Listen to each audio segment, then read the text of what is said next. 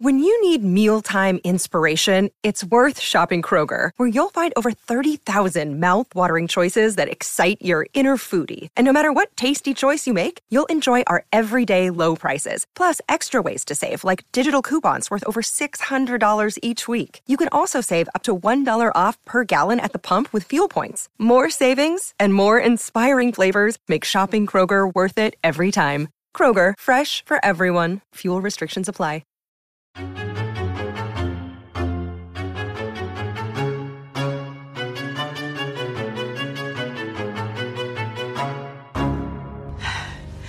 might actually be the most derivative one of all. I mean, Christ, the same house. Maybe so. But you forgot the first rule of surviving a stab movie. Never answer the. I'm bored. Wait!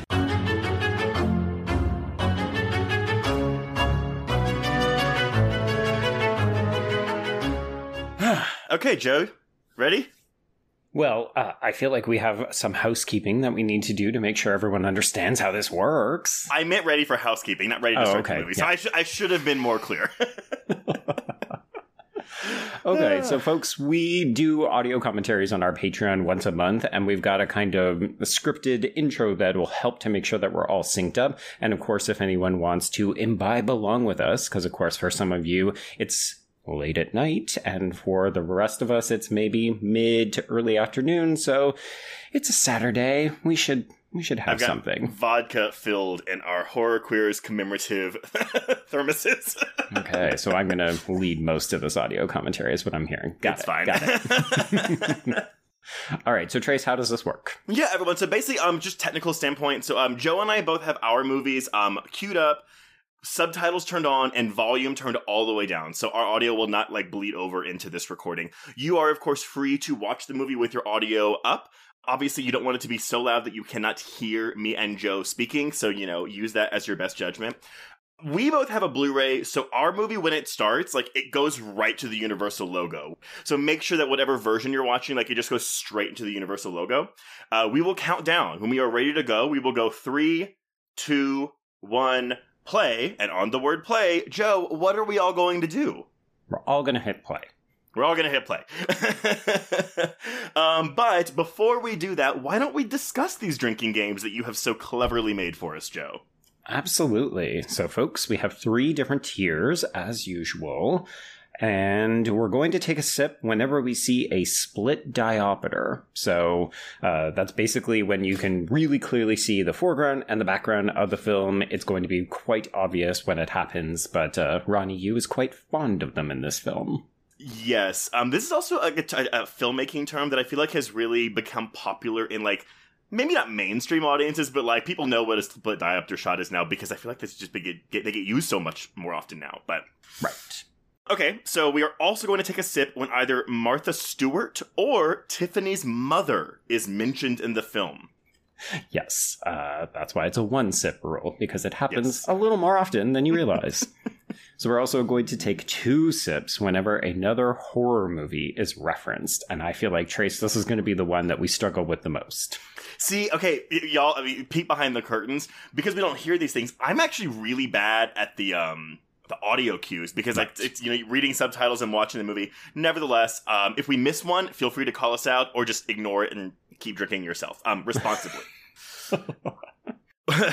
we are also going to take two sips whenever someone dies, and um, for John Ritter, his final death. We're not going to do the first like attack of the nails, but you know.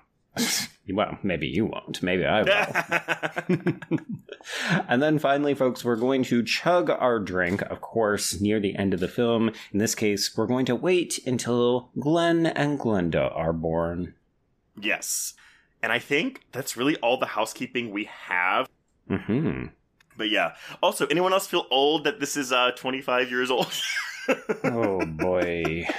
Not my favorite feeling, but I will say it was interesting watching this movie and realizing that it's like, oh, this movie and Urban Legend are both like 25 years old this year. Did I get that right? yeah. Uh, I, you know, I, I think I've mentioned this on because we do have an episode on this movie on our main feed. Um, but this is a when the trailer for this movie was released, my family had just gotten a Windows 98 computer that we use as a family in our upstairs office, and this is one of the very first trailers I watched on the internet when I was I would have been like nine years old when this came out, and all it's like choppy, choppy glory, Oh boy, buffering, buffering, buffering. dial up internet. I hate it. It's horrible. Okay, everyone. Um, I think that's enough time. If you don't have the movie queued up yet, um, good luck. now you're just listening to us. You're just gonna listen to us, which is fine. Um, okay, Joe, you got your movie movie queued up. I'm ready. All right, so we go three, two, one, play. Three, two, one, play. I'm so proud of him, folks. I've I've been training him for years to figure out how to leave adequate spaces in between the counting. So the thing is, like, I'm I. I have no rhythm, um, so I'm not good at doing beats uh, between things. So I'll be like three, two, one, play.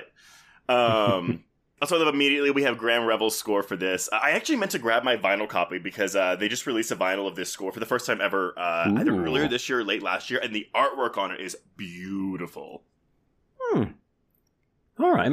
Yeah, I love that you've gotten into vinyl, keeping outdated forms of media alive. Yeah, I definitely did not spend three thousand dollars on vinyls in 2022. Oh boy. Immediately, though, take a drink because we are referencing horror movies right off the bat. We got Jason's Yes. Mask, Chainsaw, Michael Myers, Freddy's Glove. Um, Mhm. I'm a I'm a little surprised they could do this because those aren't universal properties, but I guess maybe they're like that the items themselves aren't trademarked for their respective villains. Well, you know, if I hadn't locked my husband in his crate, I would have asked him since he used to work in IP. But I have a feeling that because they are iconic images associated with horror films, but they are not properties, like they're not exclusive properties. Like you can't just say, oh, I see a, a chainsaw. That must mean Texas Chainsaw Massacre. Yeah. I think you can do it. I guess the well, I guess because the Michael Myers mask started as a William Shatner mask, so it's like Right. sure. Um, this movie too, right? So this is coming out what five years after? Oh God, no! I think maybe even seven years after Child's Play three. I think that was ninety one. Um, that was a Mhm. super quick turnaround. I think that came out nine months after Child's Play two. Didn't do well critically or commercially, and so Nope. that's why it took so long. We actually have Scream to thank for this movie. 100%. Yeah. I mean, I think Don Mancini is tipping his hat at the direction the franchise and this particular film is going to go in with that opening sequence, right? It's like, we're playful, we're subversive, Yeah. we're going to be self referential now. And yeah, it's 100%, you know, ooh, I didn't have any ideas after three, but hmm, Scream maybe changed the game a little bit. I mean, and here's the thing, like you know, here's our introduction to Tiffany that's about to happen. But like, this is, Mhm. I mean, I- feel like we talk about Chucky in in terms of like horror iconography, and I just. She's so good. Jennifer Tilly is so good in this movie. I love that she's stuck with this franchise since Right. this came out. Um, Mhm. And also, like, I've never interviewed her myself, but uh, she's always been very like supportive of this franchise, which is more than we can say for some horror actors, specifically some in this film. wow. Okay. Um, we're going hot take and very like spilling out the tea early on. But yeah, I mean, you're you're not wrong. I didn't realize that she and Don Mancini didn't know each other super well before this film. Like he wrote this with her voice in his mind as like Mhm. a great addition, but they they didn't really have a relationship before that. Well, that's a, I mean, like, you know, doing research on this, it was interesting because, yeah, he wanted her to do it, but it was Gina Gershon, uh, Jennifer Tilly's co star in the Wachowskis' amazing film Bound. She was the one that was like, "To- go do that. go do that killer Do doll movie. thing. Absolutely. You know what? Get that paycheck. Also, I'm going to take a drink, folks. We've Oh. got a dead body. dead, dead, And in dead. case you were wondering, that was Rebecca Gayhart's fiance from Urban Legend. Yes! Oh my god, yes, that is exactly who that is. But he, he has more screen time in this movie because he's like, He does. just dead. hmm um, Licking of the Blood, by the way, Jennifer Tilly's idea. hmm Oh, Uh, Okay, this being her first line, though, cool. oh yes, I forgot we're going to be doing Tilly voices throughout this, aren't we? Oh, I, I, I think that's the best I can do. I really can't do the Tilly voice. Work work that throat, girl. Come on, you've had a whole month to practice. This is such a great opening. I see. Yeah, someone It's said this is an iconic, iconic introduction. This is so good. Uh, oh god, who, what's the song? It's, It's uh, Rob, Zombie's Zombie, Living Dead Girl. Living Dead Girl. Sorry. His inability to do I don't know music, y'all. I this might be the only Rob Zombie song that I actually know, and it's only because it's in this movie. Oh my god, Dracula is right there. It, was that in a movie? You know what? We'll we'll talk about it later. but yes, no, it is honestly such a fantastic opening to a film that I don't know. I don't know about you, Trace. Like you didn't really have a relationship with Child's Play because they were all R rated, so They you really hadn't been yeah. able to watch them. But I mean, I knew of Chucky. I hadn't really watched any of them because I hadn't really come to horror uh, Mhm. until like mid '90s. But this was definitely a case of three felt like the franchise was done. Like my, Mancini Yeah. was out of ideas. It felt like there was no interest in this killer doll movie. So this, the fact that we get this movie and then it reignites everything to the point that we still now have a Chucky TV show Yeah, is just so fucking important. yeah. I, we, we and this because this is basically a soft reboot, right? Because we're not dealing with Yeah. Andy Barclay in this. Like, Nope. technically, I think you could watch this movie if this was your first Child's Play film, and you would be able to Mhm. come into it like and be like, "Yeah, I get it." Also, we have the lovely newspaper clippings helping us out. Right. It's interesting. I'm going back to a personal story though. Like, uh, so my dad always, because yeah, I wasn't allowed to watch R-rated movies, so my dad would like basically like recite the plots of these movies like to me as a Mhm. kid. And I could just imagine them in my head. Well, as a kid, you know, when you are told, "Oh yeah, this redheaded doll named Chucky," um, I grew up watching Rugrats on Nickelodeon. So Oh, I had right. this image. Well, and also for a doll, I imagine like a Barbie doll size, like type doll that looks Oh, like Chucky from very the Rugrats. tiny. Okay. Yeah, but the box art for Child's Play 3 is just Chucky's like angry face. And I remember Mhm. seeing that at um like a local video store when I was a kid, and it freaked me the fuck out. Oh, yeah. Yeah, for sure. I mean, look at this fucking doll. He's scary. Ugh. It's uh, I, I love this new design for Chucky too. I, I I am kind of happy that we've moved back into like non-stitched up Chucky, but uh Mhm. yeah. You mean like our our beautiful little doll? Did you not bring your Chucky in? I Oh, thought you said you were going to show him. I'm sitting on my bed. Uh, I have I have not brushed his hair it, Wow. recently at all. Um, but this is my Chucky doll. The slander. He looks like you have put him through a food processor. He's been living in my closet. I don't have a good place to display. I need to get like an actual like doll case to just display in my apartment somewhere. I mean, please don't. That sounds terrifying. That's how the horror movie begins.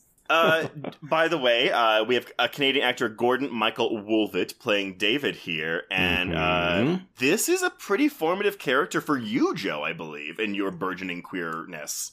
This is true. Yeah. So, you know, as queer people, we often have crushes that we don't always understand before we kind of come to our queerness, unless you were lucky enough to realize that you were queer very early on. But yeah, you know, in 1998, this guy with his frosted tips, his boy band looks, he was very important to me being like, why do I have an interest in this character? he is very clearly just the gay sidekick in this movie. And yet when he goes splat, it was like really rough.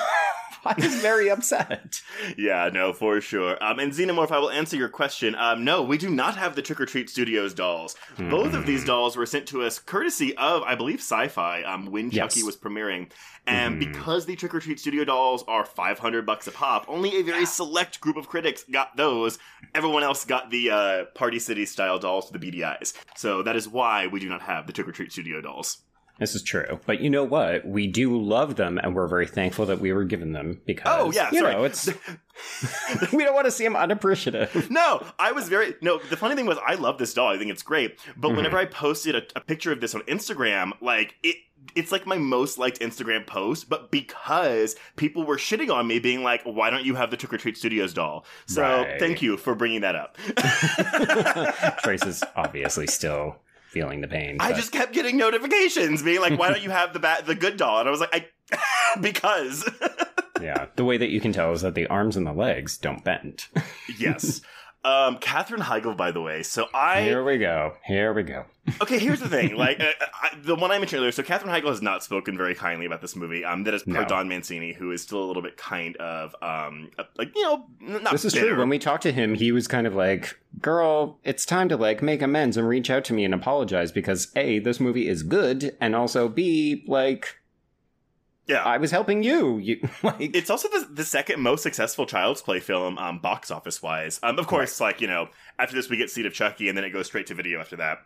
Mhm. But um, I I, I would have been watching her. I think she got Roswell like right after this this opened. So I grew up watching her on Yeah. Roswell, and then of course Right. Grey's Anatomy. Here's the thing. We I think we talked about this in our episode as well, but the reality is is that we don't like women who speak their minds. We immediately deem them as difficult or hard to work with or bitches or the C word. And I, I do get the impression that she can sometimes come off as ungrateful as a result, but at the same time, I mean, I do admire the fact that she says, you know, yeah, don't nominate me for awards when I wasn't given much to do in a season, or mm, Yeah. I don't think that movie's very good. Like, I find it a bit refreshing. Now, I don't like her opinion about this movie, but it's also because I do like this movie. To be fair, so what happened to her? She was on a talk show, and I think she was doing rounds for Grey's Anatomy, and they brought up a picture Right. of her with the Chucky doll, and they were like, "Hey, so you know you were in this crazy movie when you first started working, and Right. it was clearly meant to be like a. So how do you feel about being in this lowbrow horror movie now that you're famous on Grey's Always. Anatomy? So her reaction was very much like a, oh, you know, like gotta pay the bills. Mhm. Which, I mean, the reality is a lot of actors do it. I just don't think you need to be like, ooh, it's a bad movie. It's like, yeah, I did what I need to do to pay the bills, and I'm glad people like the movie. Also, go ahead. I know you want to talk about her hitting oh wait, the doll. no, I just oh, awake, awake, oh, awake, awake, awake, awake. Also, not at all a reference to a certain trio of witches. Amuck, amuck, amuck. Oh, I Probably not, maybe, but- maybe. Uh, I don't know. I, also, if you look very closely, that Voodoo for Dummies book is uh, written by Don Mancini. Is it really? That's so it's fun. not really, but like on the cover, it does say by Don Mancini. uh, also, queer connection. Alexis Arquette entering the movie. There we go. Yeah. I was going to wear a mesh tank top in honor of Alexis Arquette and also because it was Pride. And then I put it on and I basically just looked like a sausage. Um, so I was just like, hmm, maybe not today. Maybe one day that tank top will come out. But we'll leave the looks to Alexis Arquette. Um, also, Jennifer Tilly. Like, I think Jennifer Tilly's already had two costume changes in this movie. it's true. Yeah. I think she kills the cop and then changes her outfit, which is like full diva behavior. well, because she has like like the leather kind of get up in the first scene, but then when she's Mhm. pulling out all the doll stuff, she's wearing this like um this robe with like these these huge sleeves on them, and now she's in this like sexy little get up.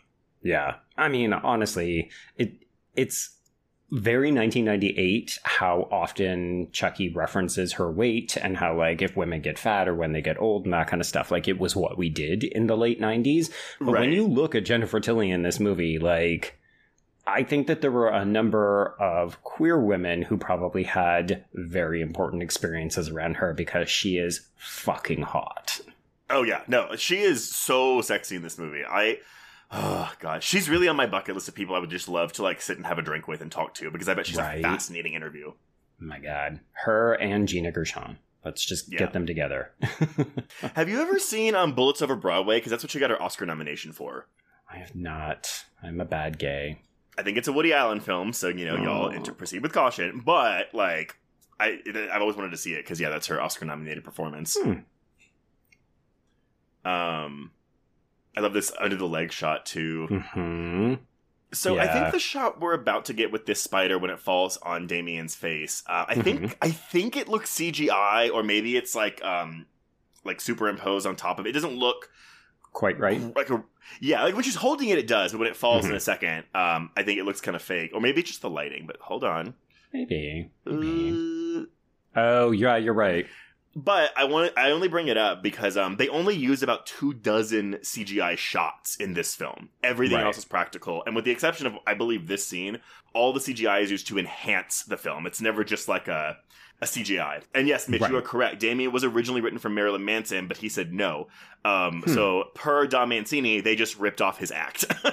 Yeah. Which, honestly, age is much better. yeah, I think so. Oh well, yeah. G- given you mean given all the accusations against Marilyn Manson, yeah, yeah, just just a few of those. just a little bit. I also think it, it plays into the spirit of the film, right? Where you look at him and you can think, oh, okay, he's just living an alternative lifestyle. Or you see, oh, we're being metacritical of a Marilyn Manson type figure. So I think it plays into multiple meanings for the film. Yeah, for sure. Um, I think I saw Child's Play 2 before I saw this movie, but this is definitely one that Ooh. once it started airing on cable, like it aired Mhm. all the time. And so Interesting. when I was probably 10 or 11, I did see this eventually for the first time edited for TV, but they don't edit out when he asks for a, or when she says menage a trois. and I asked my dad what a menage a trois was, and he was like, Where the fuck did you hear that? Don't you speak French? Oh boy. this doll, by the way, mm-hmm. 200 pounds. Oof. Yeah, I remember when we were talking to Don for our Cult of Chucky episode, he did talk about like just the kind of evolution of how the dolls have functioned in the films and the television show, but um it was really interesting getting to watch those Chucky screeners before they aired because we would get to see the puppeteers, Puppeteers, working with the dolls. And like, it's still very intensive. Like, there's often six or seven of them on screen, kind of manipulating Mhm. various parts. But I can imagine, yeah, I mean, how often do you need to make a doll that moves in the way that Chucky does? So Yeah. these prototypes would have been heavy. And uh, Xenomorph, this version would have been censored, but Menage a Trois isn't something that's censored in the US. Like, they censor Well, fuck it's- and shit. But Menage Yeah. a Trois, is, it's not a curse word. It's not a swear. It's just Yeah. a. uh, we've not commented on the size of this trailer, but I It's will. enormous! every every time we see that she has a full bathtub in here, I just kind of love this movie a little bit more. Yeah. Um this because I, believe over half of the film was shot in a soundstage. Um in Right. Toronto, by the way, and Mhm. you'll love this because uh, I did watch Ronnie Yu's commentary yesterday, and he he says, "Oh yeah, we shot this in Toronto, Canada." Wow. Don't think that gets you off the hook. But also, yes, uh, technically this film could be considered Canadian, which is all the more appropriate that Mitch asked us to talk about this for Soho Horror because it is actually Canada Day here today. So Oh, fine. happy CanCon. Well, because because this was shot in Toronto, they had to use like a certain percentage of their of their staff and actors Yes. like had to be Canadian. So Mhm. most of the actors in this movie are Canadian actors, uh, including Jennifer Tilly, actually. This is true, which is a fact I didn't know until this most recent rewatch. Well, I mean, usually we say things like, oh, uh, Jim Carrey and uh, other people like that, you know, Ryan Gosling, those are our famous Canadians. Like, we, we Mhm. shit on people like Jennifer Tilly because she's, quote unquote, not in prestige films. uh, Jennifer Tilly also has a new nudity clause in her contract, which Right. was interesting. It must have been implemented after Bound because you Right. definitely see her titties in that movie. hmm But uh, you can see she gets a little bit of a nip slip in this scene she's doing. Ooh. Oh God, yeah. It hurts. like I, I think that this is such a great example of violence that really, really hurts because it's like, it, I don't know, like I think it's ridiculous that that's the most gore we're going to get out of this death sequence before Chucky effectively smothers this character to death. Like the idea of a doll sitting on a pillow to kill a human being is very funny to me. Well, he he doesn't look two hundred pounds, right? Like he looks like a pretty light doll. Mm-hmm. Actually, I'm sorry, we have him, so he is a very light doll. This is true. Yeah, you can one hand him for sure. Ta da! We haven't talked at all about Brad Dourif's vocal performance, but I wonder what it's like to be an actor where, you know, he had very limited screen time in that first film. And then over the course of his career, this is one of the things he's become known for. But it's still just that thing where, you know, he probably comes in, does it like five or six days in an audio booth, and then pieces out. So you're close, actually. So both he and Tilly were in the recording booth for three days, and all of the recording takes place before filming even starts. So um, Tilly was acting um, in this movie, actually already done all of, all of her vocal recordings. Right. Weirdly enough, though, and so talk about like a rush job. They started filming this movie in April of '98 and had to have it in theaters by its October 16th release date. Holy shit. I do not like that. The fact that this movie even makes sense is impressive. That's what I'm saying. well, especially dealing with all, the, like, I mean, like you know, they have like what nine puppeteers per doll. Um, th- they had like pre-programmed facial expressions for Chucky, but they would have to do it on the fly, sometimes based on ad libbing or if they're Right. reshooting the scene. So it's, I mean, I don't envy the job work on this, but I, honestly, I think this film is shot very stylishly. I mean, I don't think we've Mhm. mentioned a split diopter shot yet, but No, and I'm I'm definitely sure that we've missed out at Missed least one. a couple by this point. But um, yes, uh, credit to Kevin Yagher, who of course would go on to try his hand at directing a couple of different films. He is a special effects and makeup artist. You know, I obviously know him from the failed Hellraiser Bloodline. yes, but um, I also know him as the husband of Seventh Heaven mom Catherine Hicks. Oh, I'm sorry, also Child's Play One mom Catherine Hicks. So maybe that's how he got this gig. I, I no, I think they met. Uh, I think they met on the film because he was doing the the makeup, the effects in the um the first film. Hmm. hmm Okay, so John Ritter, by the way. I was gonna say, yeah, we've not talked about Nick Stabile or John Ritter. John Ritter is just so fucking good in this movie. I will say, when he dies, I always feel like he dies too early in this movie because he's giving such a campy, delicious performance. Yeah. Like, I really miss his energy once he's gone. Yeah, I, I agree. Um, I actually didn't grow. I didn't watch Three's Company a ton as a kid, No. but um, I did watch his ABC sitcom with Katey Sagal, uh, the Eight Simple Rules for Dating My Teenage Oh, Daughter. right. Oh, God, that was on forever, wasn't it? Well, yeah, but he died like during it, and so they Mhm. replaced him with oh god, James. Oh, like Katey Sagal's dad, like James Garner or something, came in as like the next, Oh, like the grandpa. Oh, I see. I see. Okay. Mhm. Hmm. Any thoughts on soap star Nick Stabile? I, every time I think that I know him from something, and I don't. Like I, I don't know No. this actor at all, but he's very pretty. so pretty. Yeah. He gives off like big, like, I'm hot and dumb energy in this movie, which I think is essential, right? Like Jesse and um oh my god, he's so blind I've forgotten his name. What's his character name? Jesse and Jade. Jesse, there we go. Jade. The J the double J's, yeah. Um I mean it's tough, right? Because they're the less exciting characters in this movie. Whenever we're on them, we're typically not on Tiffany and Chucky, which makes us want to be with Tiffany and Chucky. So Uh, agreed, Liz, about John Ritter and Buffy playing the robot Ted. I think that was, is that season one, maybe two, maybe it was two. Uh, yeah, very early in the run. I think that actually might have been my introduction to him. Really Mhm. interesting. I think my parents talked about Split diopter. Oh, There we split go. diopter, split diopter. Go, go. well, you know it's funny though because do you know the premise of Three's Company is that he's living with two girls, but he has to pretend to be gay because the landlord won't let them live, like, like won't let a man and a woman cohabitate in the same apartment together. right. Yes. Which is a premise that we would not make a TV show of nowadays. No, no, but I think it was considered pretty progressive in the seventies, or maybe the no the seventies, seventies. right. I'm sure there were no stereotypes on display. Oh yeah, I'm sure it was totally fine. Uh, so okay, Uh. was Tiffany's endgame like was she going to keep him as a doll the whole time? Was that was that her plan? Uh, it's unclear, but I think she definitely wanted to get that ring on it before she was going to entertain ideas of maybe bringing him back into a human body. But she did kind of seem open to the idea of just hanging out with a plastic doll for the rest of her life. I want this robe of hers so bad. hmm It definitely is giving expensive Hot Topic, and I like that for her. Oh, oh God, man! Hot Topic now, I think, is mostly just movie merchandise, like like Right. that kind of stuff. Like it's not really like the goth punk store that I remember. I mean, maybe that's Spencer's actually. Eh, I don't know. I wouldn't know. Ask me the last time I went to the mall. Yeah.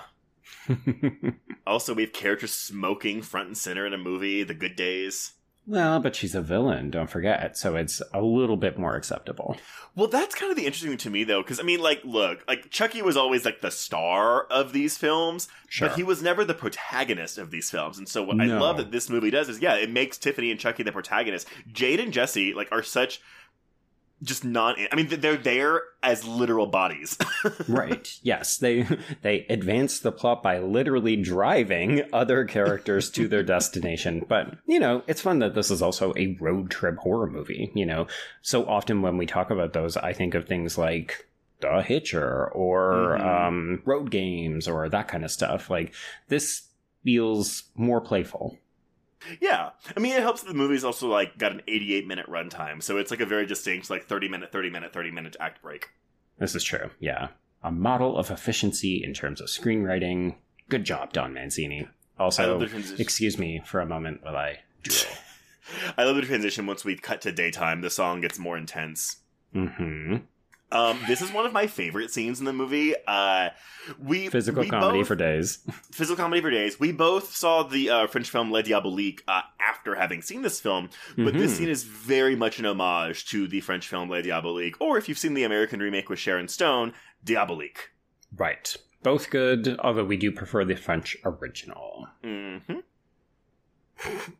So gross, her finding the hair sticking out there. Also, her But, like, roots. Did she break the body down? Or did she just like American style squeeze it in there? I was gonna say it was full American style. Like I, I'm Okay. upset we don't get we don't get a scene of her like breaking the bones to fit him in there. But yes, that's Ooh. absolutely what happened. I don't think that that would be in keeping with the tone and the humor of this film, but yeah, in a, Mhm. a harsher, meaner film, I can absolutely see we would have seen her. Honestly, I feel like nowadays, if we were remaking this film with the kind of current way we make Chucky, we probably would get a couple of leg and arm cracks, wouldn't we? Yes, hundred percent. Uh, Caitlin, hard agree on Liar Liar. By the way, um, that also actually that may have been the first film I. No, you know what? The first film I saw Jennifer Tilly in was this. I think it was an HBO movie called um, House Arrest, where all these kids lock their parents in the basement. But it's like Oh, a family boy. comedy. It has like uh, Kevin Pollak, Jamie Lee Curtis in it, but Jennifer Tilly is like the stepmom of one of the kids, and they all get locked in the basement. Hmm. Yeah, Mitch is talking about the idea that white vests and tank tops are prime hot. Um, what's fun is that this is actually ahead of the game of the like queer coded women in horror films wearing tank tops that happens in like the early 2000s remake era, right? Like Jessica oh, Biel. yeah, Jessica Biel. I guess we. Ooh, actually, you know what? I have to walk that back because we were doing a lot of Jennifer Love Hewitt in tank tops. But I appreciate a good A tank on a on a man when he's got shoulders the size of a Buick, like Mister Stabile here. I don't know if was was Jennifer Lee Hewitt wearing a. T- it was definitely a white shirt, but I don't think it was a tank top. But it was enough to have her titties all out. uh, I also love yeah, like her like little like humping the air when she's Yeah. talking to him. Well, she's trying to sexually engage him, but of course he's a good boy, so he won't he won't take the bait. But it doesn't stop her from trying. A lot of this scene was improvised, or at least like they really uh, Ronny Yu let Tilly and Stabile just kind of like do their own thing with this, and so a lot of the physical comedy that you mentioned earlier was courtesy of Tilly. Shocker. I know, right? she has good instincts. You can tell, like her penchant for comedy is good. Mm-hmm. A hundred percent. This also like this like studded zebra. Oh, I was going to say a whole different Slough. outfit. Yeah. Here's a little bit of classic late 90s misogyny from uh, Chucky. I mean, yeah, that's to be expected. I feel like. Sure. it's just funny what, that we then get lines from him on the TV show where he says things like, you know, oh, Jake, I, I have a queer kid. I'm Oh, not a yeah. monster. And you're like, okay, but you were deeply misogynistic in your early outing, sir. That's very much Mancini evolving with the times. I mean, truthfully, like we haven't really mentioned it because we're, uh, I guess because it hasn't really come up yet. But like the whole premise of the original film was that Chucky had he could only switch himself into the body of the first person he told his secret to, meaning Right. he's like a living doll. That kind of gets either retconned or ignored completely in this movie because then we introduce the heart of Damballa, which again has never been a thing in this franchise before this film. No. But you know what? We're, we're willing to accept it and we welcome it. For sure, absolutely. I mean, the the chant does say Damballa. We just never saw it. Right. Yeah. It's brand new. I love the design of this doll, too. I do too. Yeah, I think it's great. I love the green eyes. Um, it's interesting. Do, do you find that the Chucky doll is more expressive than the Tiffany doll in this movie? I do, and I, I can't help but wonder if it's maybe just because it's on screen more, so they needed to do more with it. But um so yeah. apparently it's because because they worked with at least I, I this isn't the same doll they use in previous films, but they had like layout already, so they, They had could models, make yeah. they could yeah they had they could make this doll really quickly. Tiffany was a brand new thing, so she had fewer like not gears, but like just Mhm. robotics in her face to make her more emotive. Um, love that Right. by the way. The the original Damien. the reveal is so good, yeah. Ugh, every time I see actors in baths or showers, I always think about just how long the shooting days are, and often these scenes would require them to be in there for hours at a time. And I just think, oh, I don't like a bath enough. Oh, also, uh, Murder She Wrote. This is the most of Jessica Fletcher you've ever seen, right? Yeah, I've never seen a single episode of this show. I know all the gays love it. I know the gays love Jessica Fletcher. I just I just didn't grow up watching it. hmm Um, I know that the Bride of Frankenstein references are a bit on the nose, but I mean, Eh. who cares? It's Who it's universal. You you can do it. Do it. Well, and also it just again it matches the tone of this film so well, right? When you're Mhm. seeing her responding to this, I think it a humanizes this character who Mm. is often reprehensible up to this point. Like Tiffany's not a good person at all. So to see her feeling genuine emotion over what happens to the bride, I think is very it's good character development. It's also good foreshadowing, but it just I don't know. Like, I think it reflects Mancini's playfulness. Like, he's very aware of horror history and he's drawing these natural connections. This is kind of the thing, though, right? Like, I mean, T- Tiffany, the character, adds a huge camp factor to this franchise. Like, so much. Yeah. there were comedic moments in the first three films, but this is really the first, like, truly, like, campy film.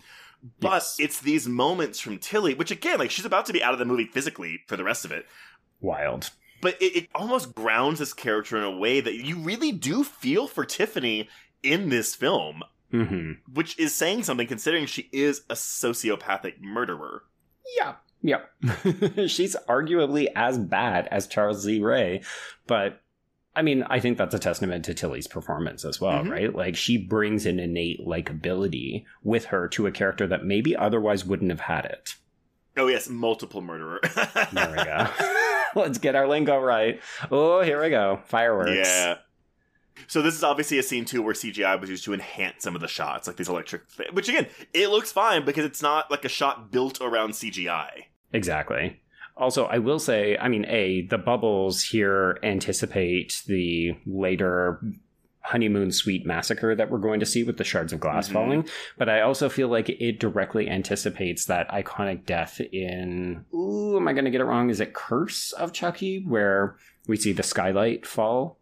Cult. That is Cult of Chucky. Cult. But yes, Okay. you're correct. Um, yeah, the, I, I, as much as I love the overhead shot of this room in this trailer, RV? you're just, you're, I mean, because it's not just that they, they can fit a bathtub in the trailer, but there's a bathtub plus like five feet of space on each side of it. Hundred percent. It is wild. We're gonna see a moment late in the film where Jade has dug. It's either Jade. No, it's uh, some random guy is Some exhuming random guy Charles Lee killed, yeah. Ray's corpse. But when you see there is a full like eight feet of area around the coffin, and I'm just like, why would you have spent this much time digging this? But 'Cause it looks space is weird in this movie. Yeah. Also, um, I saw you take a drink, but I'm going to take a drink for Tiffany's death, even though she's now no. a doll. She totally died. She gets resurrected, but the death still happened. Oh, did not know that, Mitch, actually. Um, Oh. I wonder why they. Maybe it was too complicated to do the bathtub um, in 1988. Uh, uh, Right. Nevertheless, I think it works better here anyway. Yes. So, um, for folks listening at home, this is uh, the bathtub death was originally for Maggie in the original film. Oh, yes. But it's okay. She got a good hammer in the head and fell out a window. This is true. She had a good fall. She had a good run. See, I, I do think that Tiffany's face looks emotive, but it just doesn't have the same range, right? Like, Yeah. it's still good. It just isn't quite in the same league as Chucky's. But it's funny because, like, her face looks different now that Tiffany is in it compared to just how the doll looked. I think it's her eyebrows. I think she often looks um, angrier. Right. More, she either looks angry or she looks kind of like ah, like surprised for a lot of this. Yeah, exactly. that Tiffany. Uh, "Err."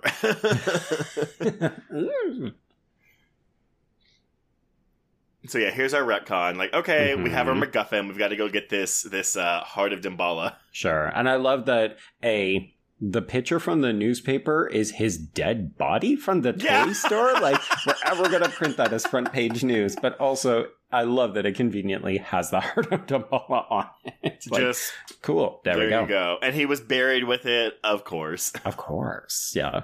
This is why I love movies.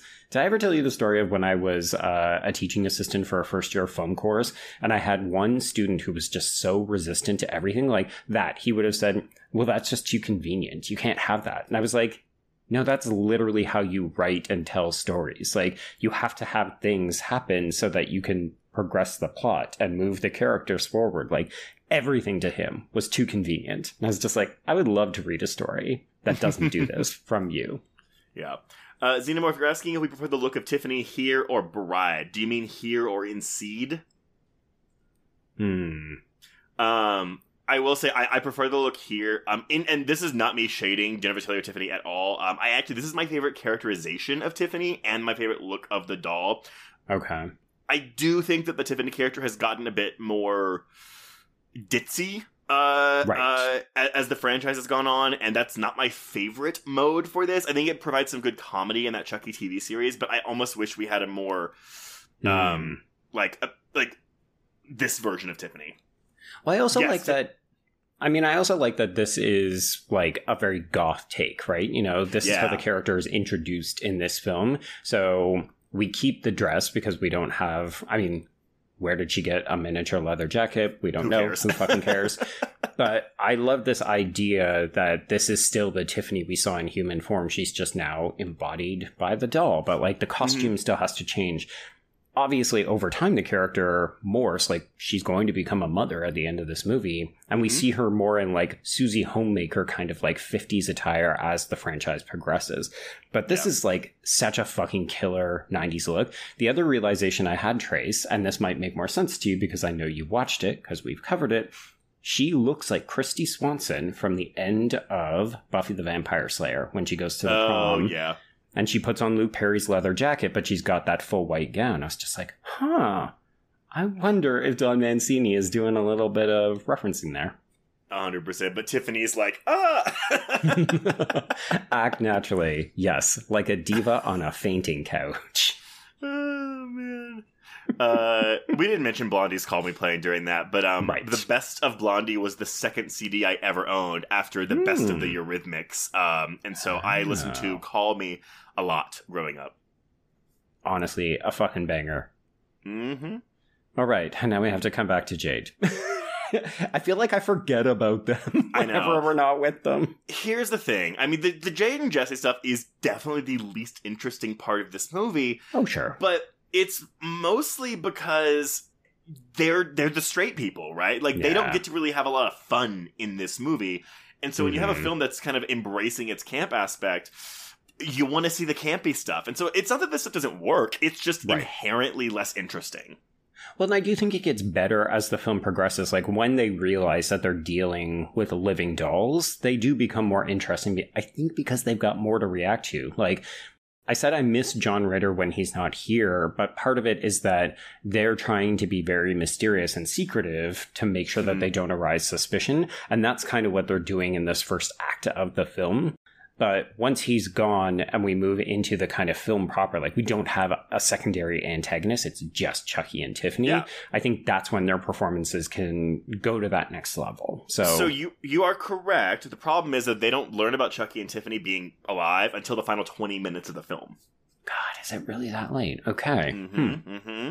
I mean, this movie does fly by. Like, I don't Oh, really yeah. have an issue with the pacing in this movie. Apart from, you know, now when I watch it, I think, hmm, I'd love a little bit more. Like, this movie does feel a little brief to me.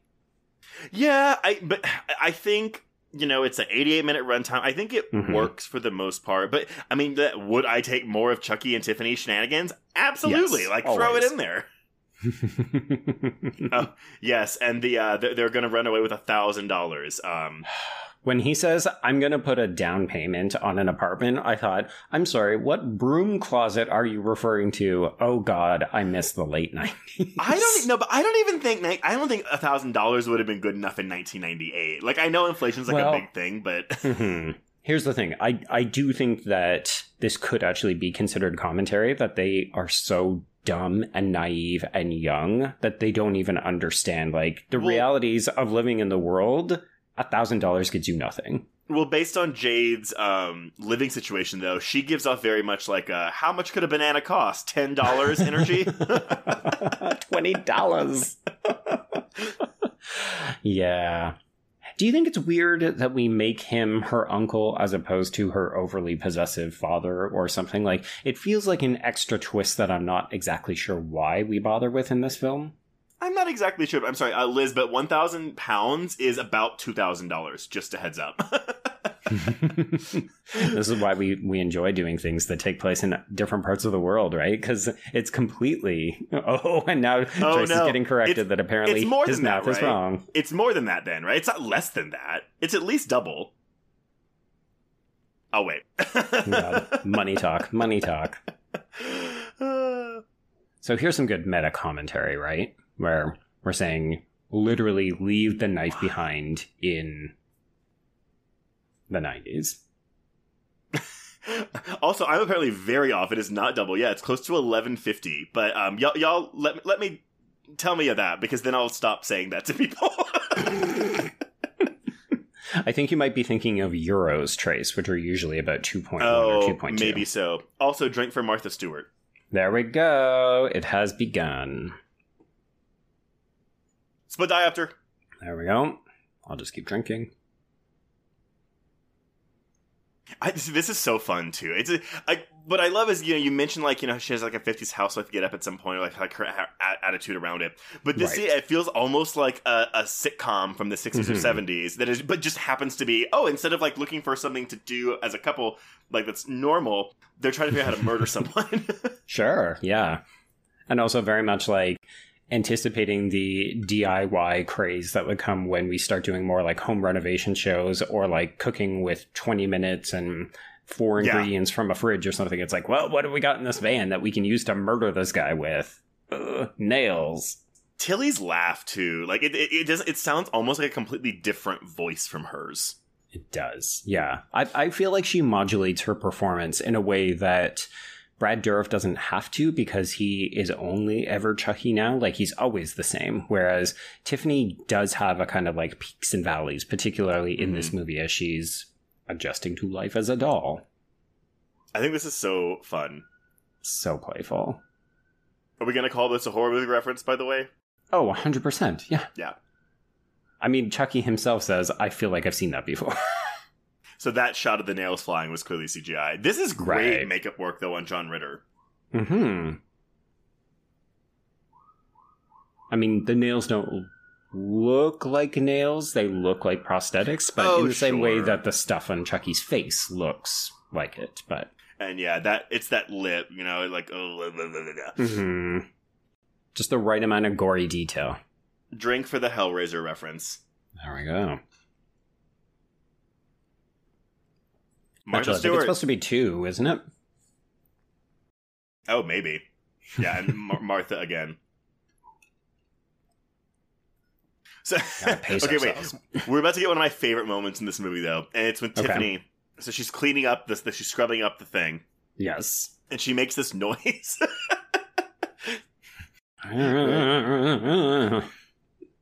she's doing that. Oh, when she when the body falls on her, the bag falls they on her. throw the bag at her. Whoop. Let's- Here we go. Huh?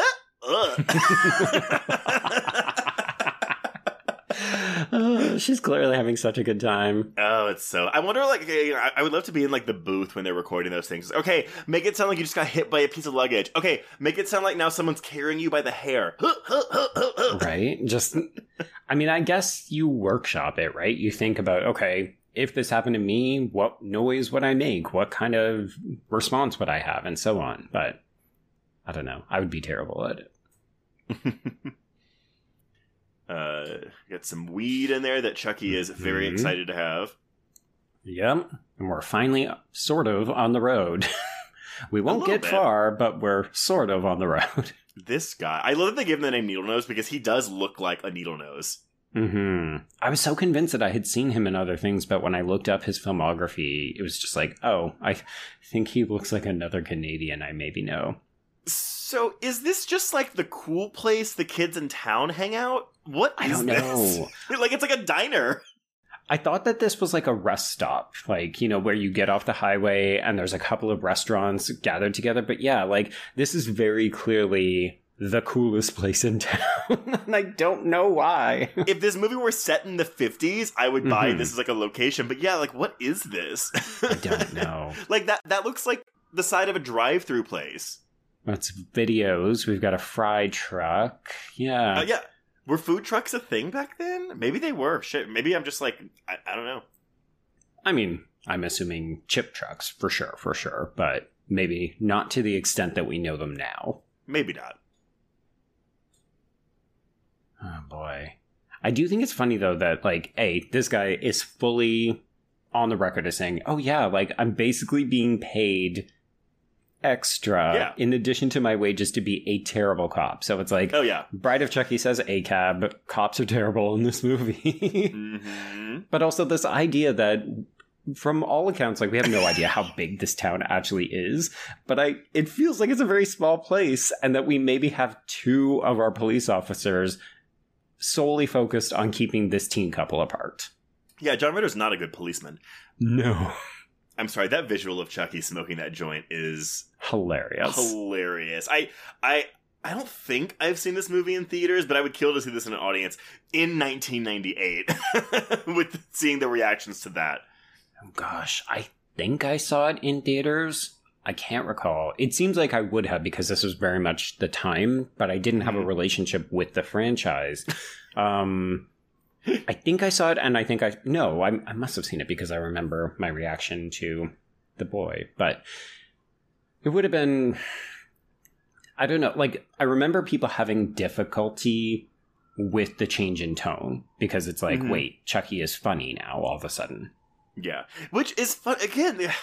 It's like the concept of it has always been kind of funny. Even that second and 3rd Mhm. movie, like they do, like he does a lot of one-liners and jokes.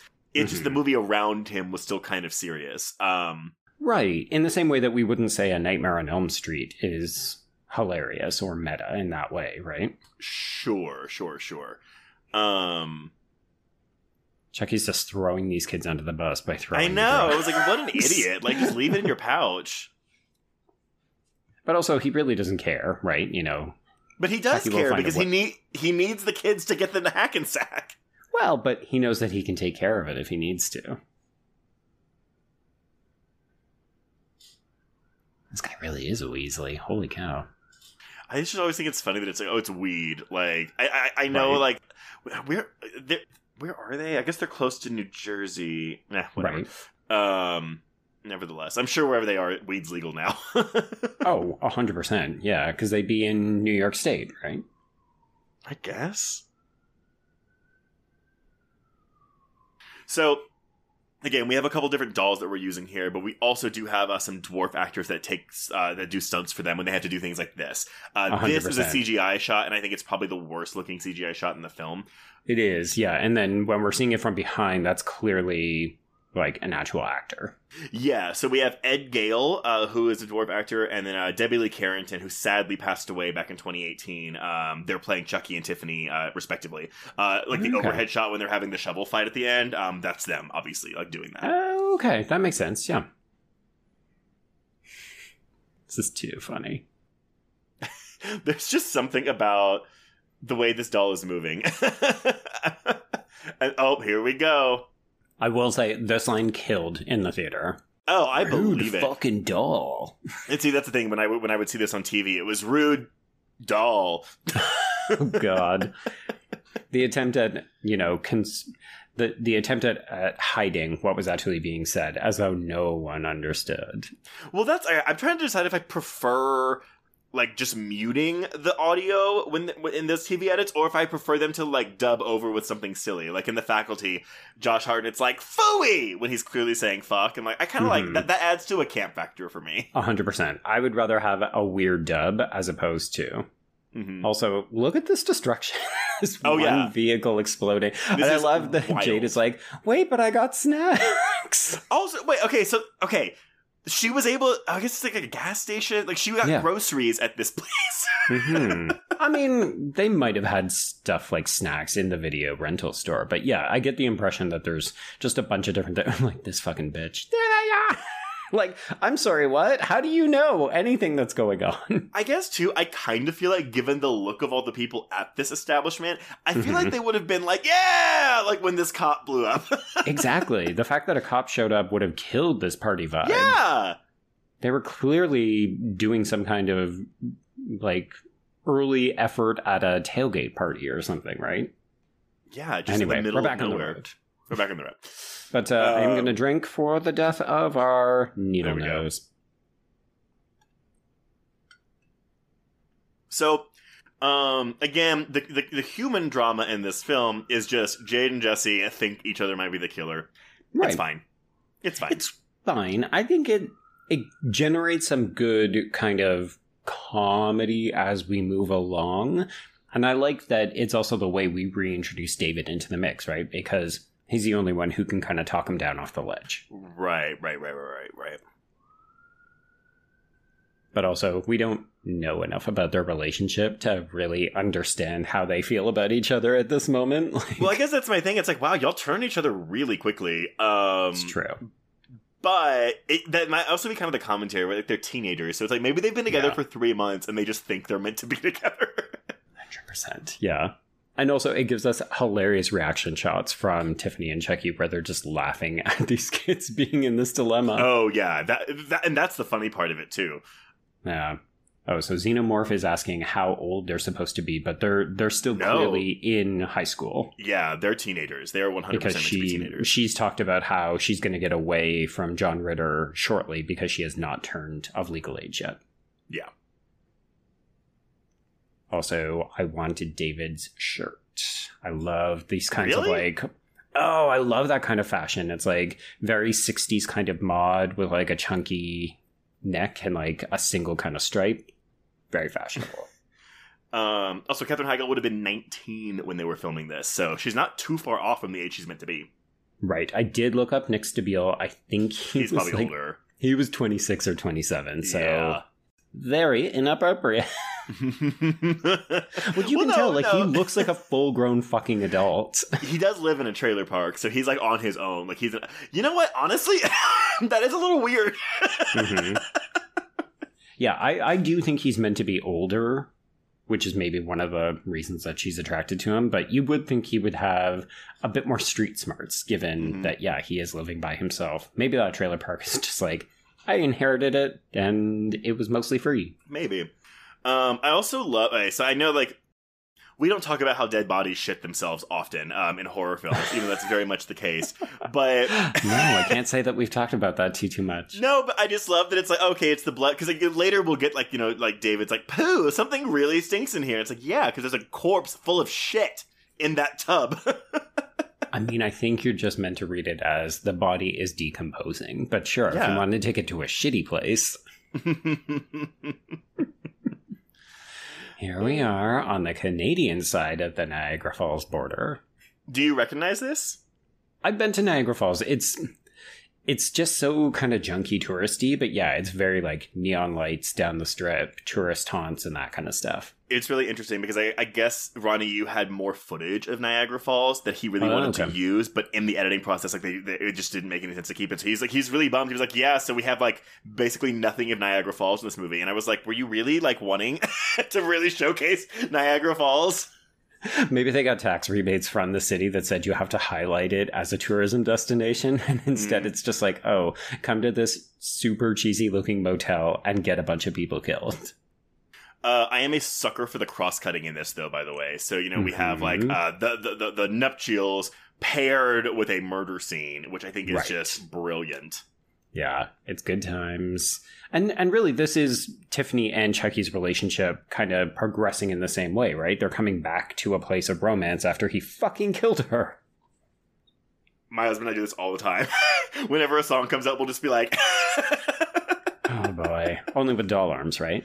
"Yeah, yeah, no, that's- that's- yeah." We don't go like this. We're going like.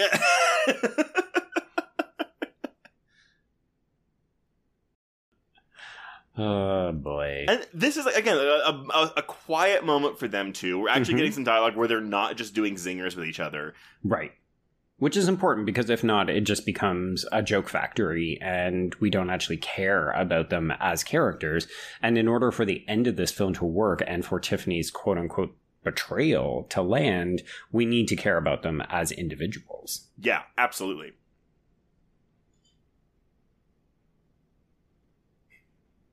Oh, and get prepared for a split diopter shot too, because we're about to get one. All right. This Laughing. laugh.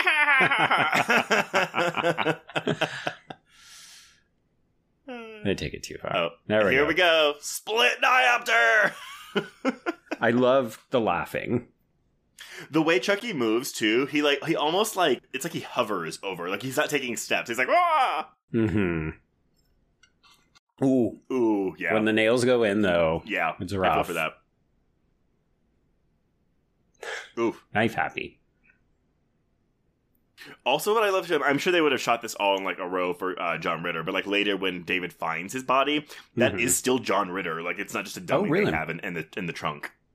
Good on him. Yeah, I wonder if it was kind of okay. You're in makeup. Let's try Yeah, to let's do it all. you, and we'll and we'll edit this together later. What a passionate kiss. Hmm. I know, right? Like, I, honestly, this guy should have been like, "Are y'all sure y'all want to do this?" Yeah, like, you seem young and dumb, and you seem full of cum, but your heart is not really into this. technically, though, if she's not of legal age yet, she should not have been allowed to do this wedding. This is true. Yeah, like where is her parental guide? She's like, I've got a signature. Uh, don't ask my guardian though. He's in the van with a bunch of. This image of them doing this, this was on the back of the VHS box.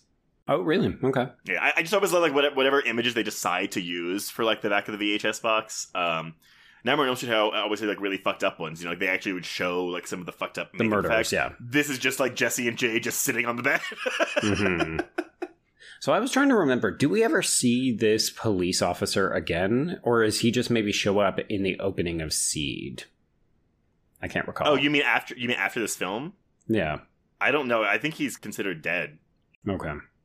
Uh, also, Margot Kidder's daughter, Janet Kidder, is in this scene. Um, Mhm. this this character is doing something. I don't know what it is, but I like it.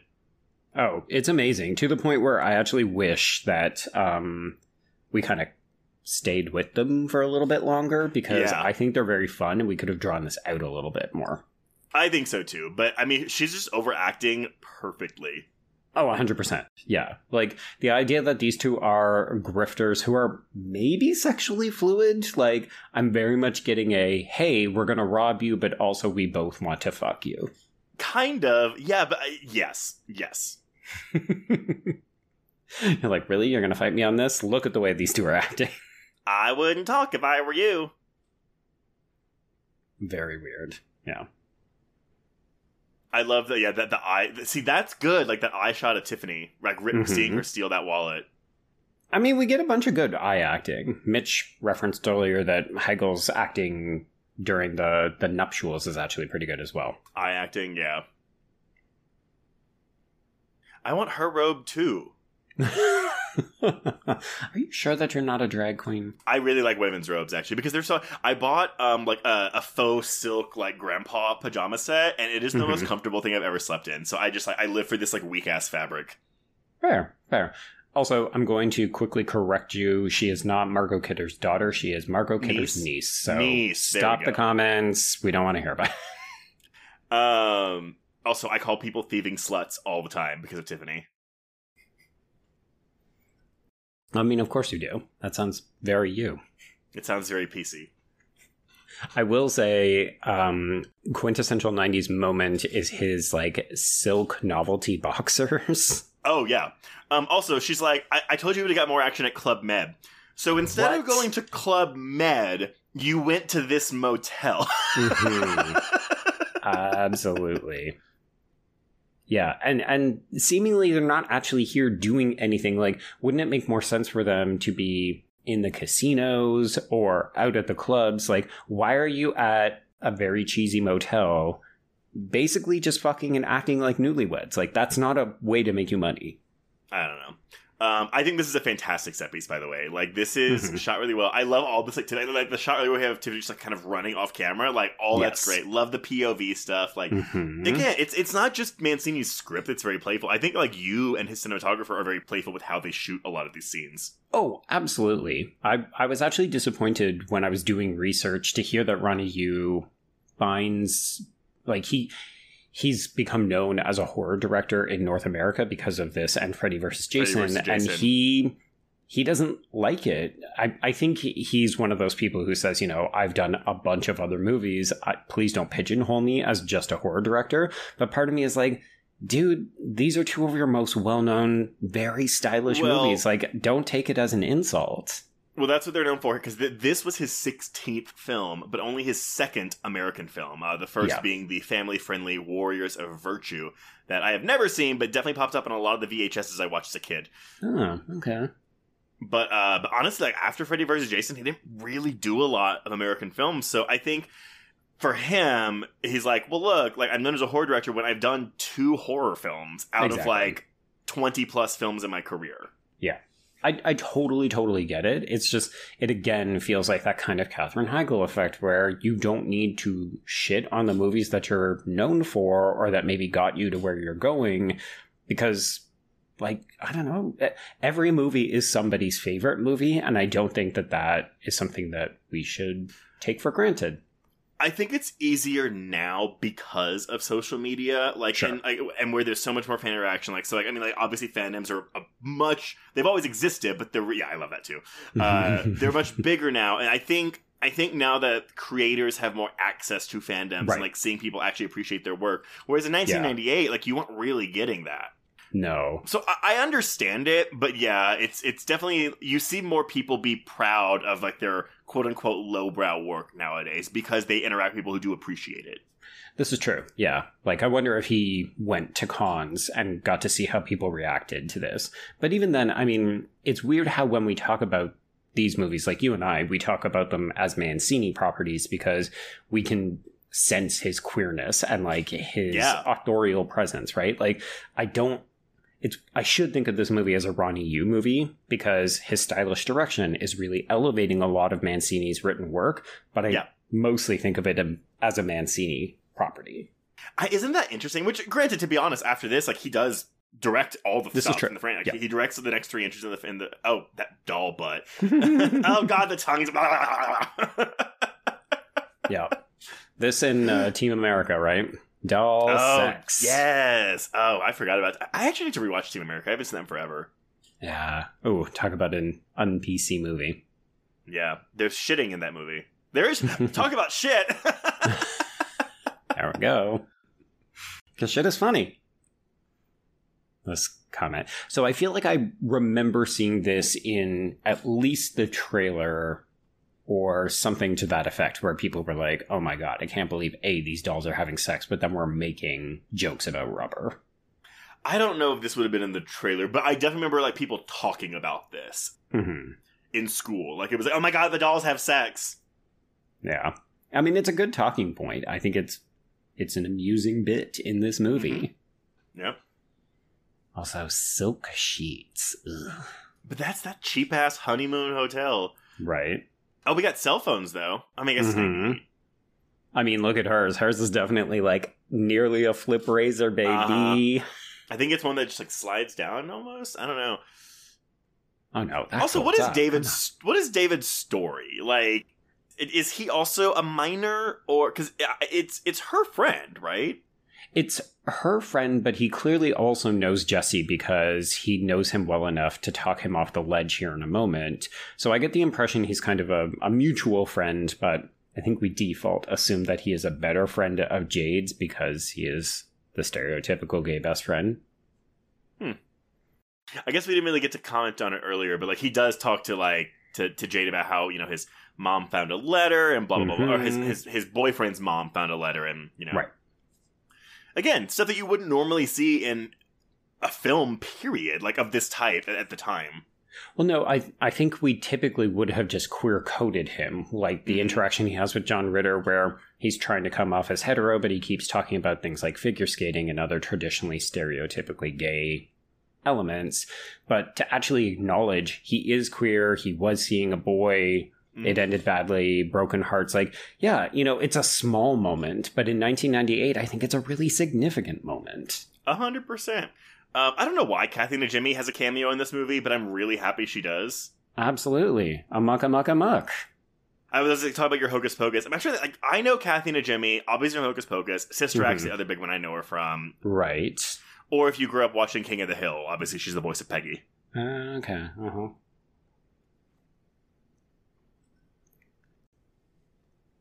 And we're about to go on the run again.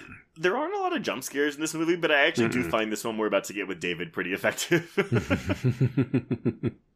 but it's like a funny jump scare. it is, yeah, indeed. It's very much like a lighter version of Anne Heche banging on Jennifer Love Hewitt's window. Yes! Hey!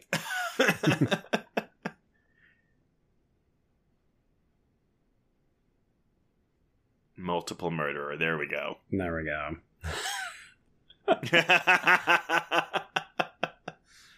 But also, like, so what? He drove over there and then left his car at the motel at the scene of the crime to get I in their guess. yeah, maybe. He's like, oh, y'all just drive me back here at some point. They're not going to tow me. Just like, David, baby, no, you need to go and live your own full life. Do not get Mhm. tied down with these two. Also, look, our, we're already past the hour mark. We got 20 minutes left in this movie. Wild. Absolutely Wild. wild. P.U. P.U. Ugh, something really stinks in here. Poo. It's just a silly line. Mm-hmm. I love how quickly. Yeah, they they really are like flip flop. You know, the minute that they hear something that kind of appeals to them, oh yeah, no, I guess it could have been Warren. Warren seems like a killer. He probably did all these Yeah. things. Like we're fine. They're easily influenced. this is true. These would be the two that you know what? It's good that uh, Tiffany and Chucky helped them because those grifters probably would have taken them for every penny. A hundred percent. Yes, I, we root for them when they kill those people. So yeah, so uh. this is really John Ritter. I, this must be yeah, like an insert shot. Like they shot this and then just like inserted it here. sure, yeah. Because we just have to light it to make sure it looks like it's day as opposed to night and so on. Right. But also, David reacts very quickly. I mean, I know he has definitely just found a dead body, but the way he pulls this gun on Jade, you're like, okay, the friendship is done. It's like his death is like really good, but it's kind of a Yes. thing where I'm like, dude, why are you just running? I, I know you're in shock. Like you're in shock Mhm. because you are seeing dolls talk to you, but Yeah. dude, you just walk out into the highway. Into traffic. maybe, maybe go the other way, towards the side of the road, not into oncoming traffic. Also, he turns really quickly on them too. Like I, I, I Yeah. know we just found a body, but still, I just said that. I'm repeating it. I'm reiterating it. Uh, yeah. He does not look Oh, comfortable boy. with that gun, though.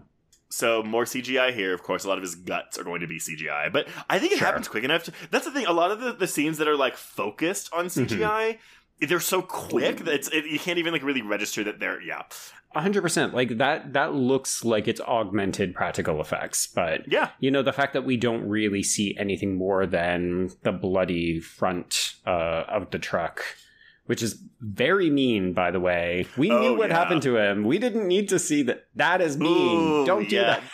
It's like very Final Destination two E. hmm Yeah. That is our uh, our very clear queer for the film eliminated Oh, I guess drink for David, everyone. to my high school crush. Yeah, Mitch is saying it feels almost like uh, a homage to one of those actors where they're like, "Oh, uh, I'm done. I got to go and get on to my next project." It's like, uh, kill him and let's go. Like we don't have him on set anymore. I will tell you that um, Teenage Trace thought the whole that this line we're about to get about the um. In fact, if it were a movie, it would take three or four sequels just to do it. Just I thought that was ingenious. So funny. So clever. Oh my god, they're talking about the movie we're watching movie. right now. They know they're in a movie. But I think it's also just because that did feel so novel at the time, no, it did. right? Well, and, it, and I hadn't seen Scream, so I didn't know that it was like obviously like, this is Oh. aping Scream. Okay. I'm not sorry. It's not even aping Scream. It's just doing the meta thing that Scream had Yes. popularized by this time. hmm And it was interesting to me because this movie, like the reviews were, eh, they were like half and half. Like some people appreciated it, a lot of like heavy hitter critics did not appreciate this, and they thought a lot of like the meta humor was really obnoxious. And I was like, I'm just a little surprised by that. I'm, I'm surprised that more critics weren't didn't appreciate like the. like a, a lot of them crit- said, "Oh, it's it's gone into self parody at this point." It's like, yeah, Mhm. but intentionally so. Like it's not accidental. Yeah, the fact that they couldn't acknowledge that the franchise was changing directions and, hmm you know, taking it at face value is very weird. But at the same time, I mean, I think it's very reflective of how horror has traditionally been treated by critics, particularly Yeah. before the internet sort of popularized people who loved the genre. Yeah. I think for a lot of people, it was just like, oh, it's resorting to comedy. What's next? Are we going to send Chucky into space? Because the movie has played its course. This franchise has nowhere new to offer or go. Right, for sure. Oh, I love something in, uh, inconspicuous with a little style. Um, Uh-huh. You know what? We love an RV in this fucking movie. A hundred percent. Well, see, honestly, they should have given Tiffany an RV. I would maybe believe a bathtub could fit. No, no, no, I can't. You know what? No. No, I can't. no. I love she, uh, she gives her the the beauty mark on her lip. Yep. Not gonna lie, the makeup looks a little hoary. And cheers for these dead old people. Oh yeah, they're dead. Excuse me.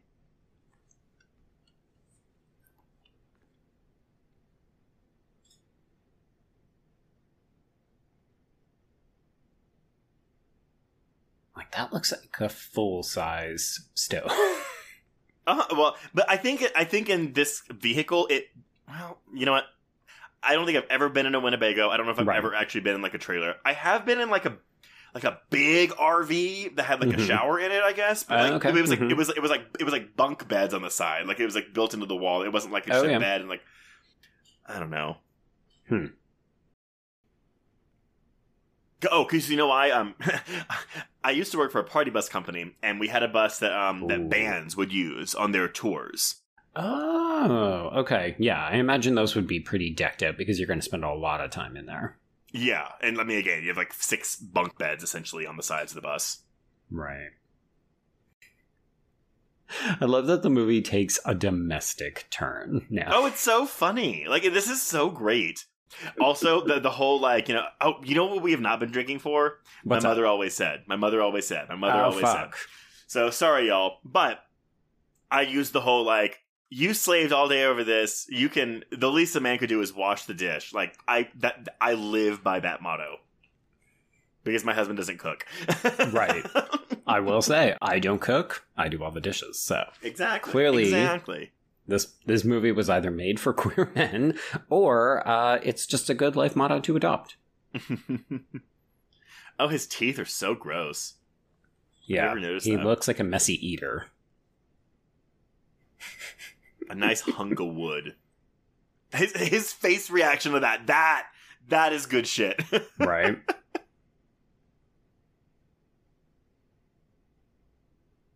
Also, if you just got like, this chocolate chip like all over his Mhm. lip. Yeah, the dolls really do have a shocking amount of just life in them. That's kind of the thing, and that's like you know watching the Chucky show with the puppeteers. It's like one thing that all these movies do like, like these dolls feel like real characters. Like they don't feel like they're just dolls with voices coming out of them. Yeah, yeah. No no shade to um something like Puppet Masters where it's very clearly, you know, like people negotiating dolls and you know, Mhm. they do have some personality to them, but they don't have the expressive-ness that we get in something like this. right for sure. And we can shape Puppet Master. It's not a good franchise. it's not my favorite, we'll put it that way. But we're going to have to cover it one of these days because David DeCoteau definitely does one of them. I've seen the first one. I've seen Littlest Reich, and I'm good, but Oh, that's fine. Littlest Reich was fucking awful. yeah. Um, I do want to say I really, really like the use of slow motion in that last sequence that we just saw. So when Jade kicks Tiffany into the stove, and then Oh, also yeah. when Chucky goes out the window and we see the glass breaking around him, a plus direction, Ronny. Well, I mean, that's the thing too. So I mean, like the, the, the first three movies, the first movie was successful. The second one was pretty successful. The third one was not. Um, the budget for this was twenty five million dollars, which adjusted Hmm. for inflation, that's almost a fifty million dollar budget for this today. Yeah, it's big. It, it's surprising in some ways because it feels like a gamble, right? This could have gone very badly. Like, Mhm. just because meta commentary or self referential horror films were popular doesn't mean that this was going to hit. So it could have been, like, this could have been very financially problematic. Yeah, and to be honest, it wasn't like a huge success. This movie made 32 million domestic and I think 50 million worldwide. So it doubled Mhm. its budget worldwide, but it wasn't like a runaway hit, which I think is maybe why we it took so long to get Seed of Chucky. Right. Um, Okay, this explosion, also- by the way, that so they Makes no sense at all. I love this idea that these these exposed wires light a fire that explodes. they shot this using four different cameras, all at different speeds, different frame rates, and then they would just kind of use it over it to um to make it look cool like that. And I'm sure, of course, there's some CGI enhancement. I mean, it looks good. I think it looks good. I again, I enjoy the kind of campiness of watching Jesse flying out. Oh yeah, It's so dumb, but so It's good. stupid. Um, I also love that Tiffany has a new look in this franchise. Uh, so we go from like her original look to her Mhm. Tiffany look to this. right. I mean, truly, she's a fashion diva because she's just constantly changing her look. And the ow, ow, ow, ow, Ow, ow, ow, I love that. It's so funny. I do also love the image of Katherine Heigl holding the doll that is holding her at gunpoint because it just seems Oh, yeah. so dumb to me. like it makes Uh, sense, but I love how like expedited this entire thing is. Like so fast. They heard on the radio, oh yeah, we're gonna like exhume his body. Oh, dead guy. It's drink for That him. guy. Also, okay, I think we're about to get an overhead shot. Look at how Mhm. much space. Oh, yeah, no. coffin. It's like he needed to have the walking room. like you could have a dance party. Yeah. it's open. How? How did he do this? Oh, this is great too. It's, it's, I I wonder if they waited for him to do all the work. He's like, wait, wait, wait. Mm-hmm. Yeah, everybody hang out here for a couple of hours while ta- while he digs this up. Chucky's reaction to his own corpse is very Uh. fun, though. oh yeah, this is it. There it is, the heart of Damballa. oh, so good. It's just right there. hmm we don't have to go digging around. It's not hidden inside. Oh, that's good. also, it's just a skeleton. It would not smell. I mean, I guess she's 17 years old, so. I mean, there might be a smell, but it wouldn't be like John Ritter's shitty decaying corpse smell. Right. P.U. Something Ooh, really something smells really in here. I think we talked about this on the episode, but this ending is very similar to one of Ronny Yu's other movies. I think it's The Bride Wore White or The Bride in White or something. But yeah, it's um. Oh my god, I, I think it's the bride that wore white. there we go. The- Oh, sorry, the bride with white hair. That's what it's called. Okay. But, you know, to me, this is so amusing because it's very, very clearly a soundstage where we've got a wind machine going and we've got lighting effects and so on. But that artificiality is so appropriate. Like, it, it doesn't detract from the film. In a way, it almost augments it. Yeah, like I don't know if this is actually a cemetery or if this is a set they built. No, I this is a like set. it- I say, but it looks so like honestly. What, what's interesting is it looks like a set that would be used in a Universal monster movie from the 30s, Correct. and, and, yeah. and that that is very intentional. hmm Yeah. It, it's ironic, right? Because when you look at the film overall, obviously Tiffany and Chucky's arc is kind of similar to Bride of Frankenstein, but they they don't overdo it with the No, yeah. references in that way. And yet, yeah, you get to this and you think, oh, okay, this is so Universal monster movie. It's great. exactly, exactly. To the extent that I'm going to drink because I need to do some damage on this before we have to chug. I know. Also, I'm sorry. I love his uh whenever Tiffany tries to hug him. I mean, look at her. She looks repulsive. Also, knife in the back. Ouch. also, don't pull it out. That's like I the, know. Isn't that I was like just like, rule? no, like, no. Don't Get him it to a hospital and then pull it out. He's probably paralyzed now. I mean, she probably killed him. Uh, That's yeah. why we never see him in future films. He's also really brave, uh, Chucky, like just to put that knife in his pocket like that, like assuming it's not going to cut through his, uh, his overalls. hmm Well, he's handled a few knives in his day. I see. Okay, I'm I'm missing the scene where we see him tie them up. Right. it took him 25 minutes. He had to run around a bunch of times. Tiff just hanging out against the blood splattered gravestone. Oh, she looks so sad too. Uh, she's just sad. Well, I mean, think about it. She's waited 10 years for this reunion, and this guy doesn't fucking care about her. Well, and I guess that that is where though, like like the, the human side of the story does work because Jade and Jesse are obviously meant to mirror Chucky and Tiffany and their rom- Mhm. romance. oh, sure. hmm Except theirs is toxic. Jade's and Jesse's is young and blah. She's got like flakes of skin coming off of her face, and he is kissing it. It's just plastic. Flakes of plastic coming off of her face. Here we go. Betrayal. We don't really do the their bodies are becoming more real slash they bleed and stuff in this movie like we do in the first three, huh? Well, it, because it's the sex stuff. That that's where that comes in. This is true. It's very it's hidden away until we need to bring it back. Well, but yeah, what we missed because there's a whole thing in that first movie where it's like, oh, like I'm becoming human, and if if Mhm. I if I'm in this body for too long, then I'm permanently stuck in this body. Right. The Heart of Damballa seems to switch that out. So again, I've always filled in the gaps myself, even though the movie does not do that for you. it's it's a very much a MacGuffin. The Yeah. Heart of Damballa does what it needs to do in different variations depending on what we need it to do, hmm which is fine. I just She's like, like- I'm in awe of this aesthetic. Like I can't Yeah. imagine what it took to make the dolls look this way over the progression. Like Kevin Yagher, so good. Yeah, it's all great. So, so here, here's our our uh, human actors again stepping in these overhead shots. Now, do you think they did that just because it would have been really difficult to organize the puppeteers, or is it that they they wanted to have the dolls do more physically demanding things?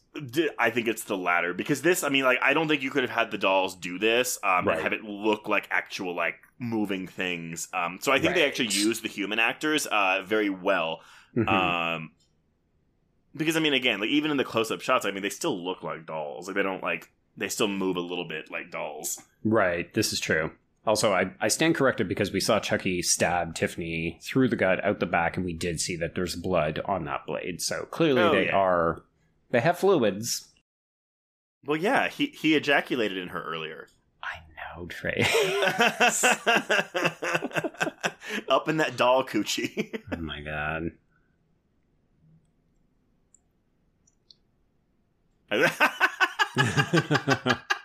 this is great too. Just the way the doll shakes. I love I love his little doll run towards the ladder too. Ugh, cops. oh yeah, this cop, this cop that's in this movie somehow.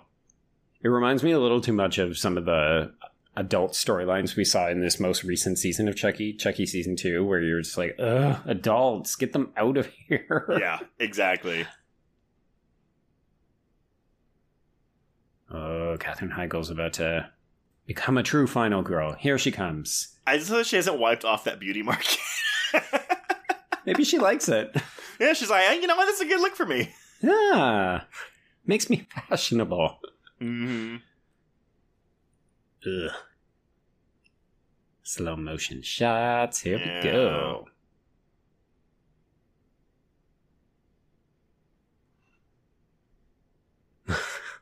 Didn't shoot him in the head though. Oh, I've never noticed that his eyes are like rolled all the way back though. Yeah. No, me neither.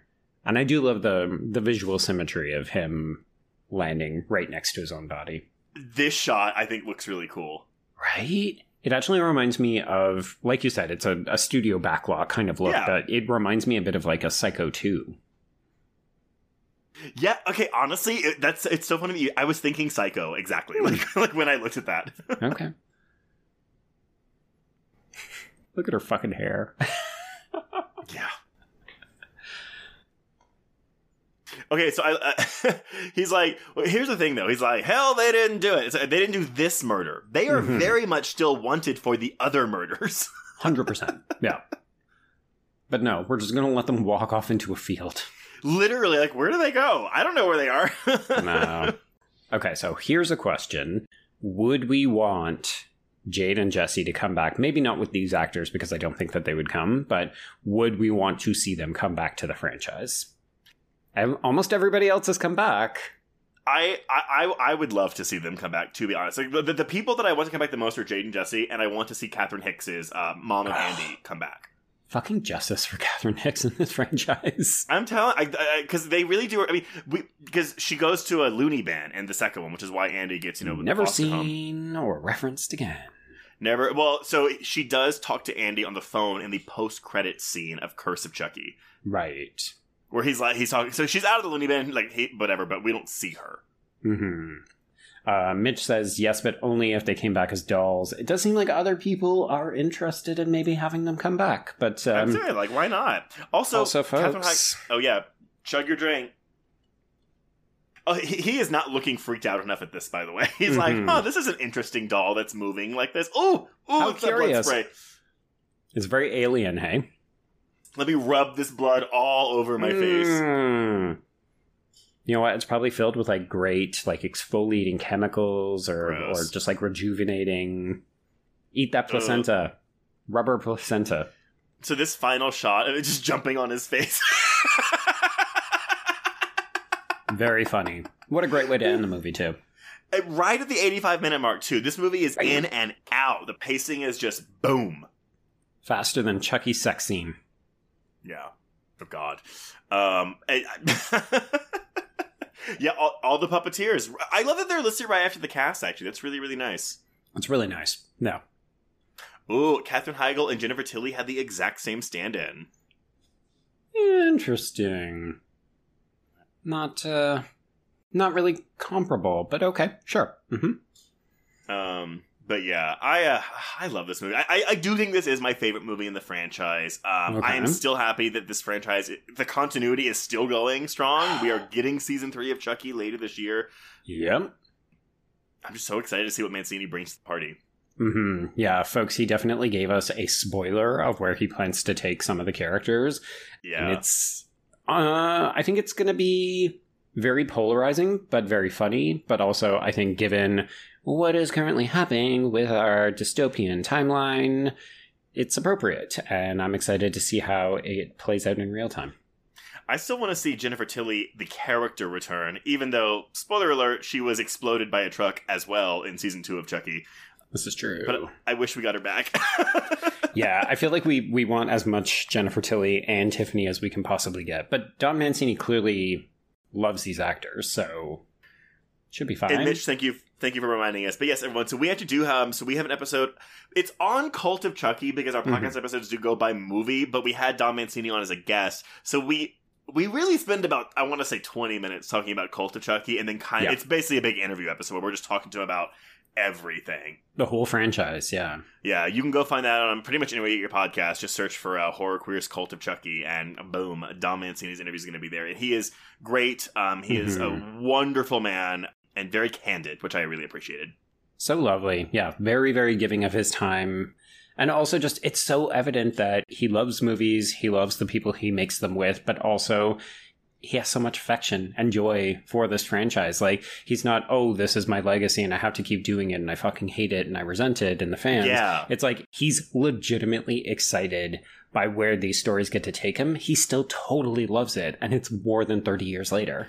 I, that's what I'm saying. I truly, and y'all correct me if I'm wrong. I really don't know if there's another horror fran- uh, film franchise that has been like fostered for this long with the same continuity. I mean, like Maybe, no. maybe I mean I would say Mission Impossible is the closest I can think of, but that would have started right. in '96 and not in this '88. Yeah, yeah, that's probably the closest one, which is also very impressive. But at the same time, it's like, especially in horror too, right? Where we just love to pass it off to somebody new. Actors don't come back. Like, there's no yeah. continuity between franchise films. It's like it's rare. It's really rare. And the fact that we continue to get new exciting permutations of this, and we can go from failed army story in three to hilarious meta commentary in four. Ooh. It just shows the versatility of the franchise.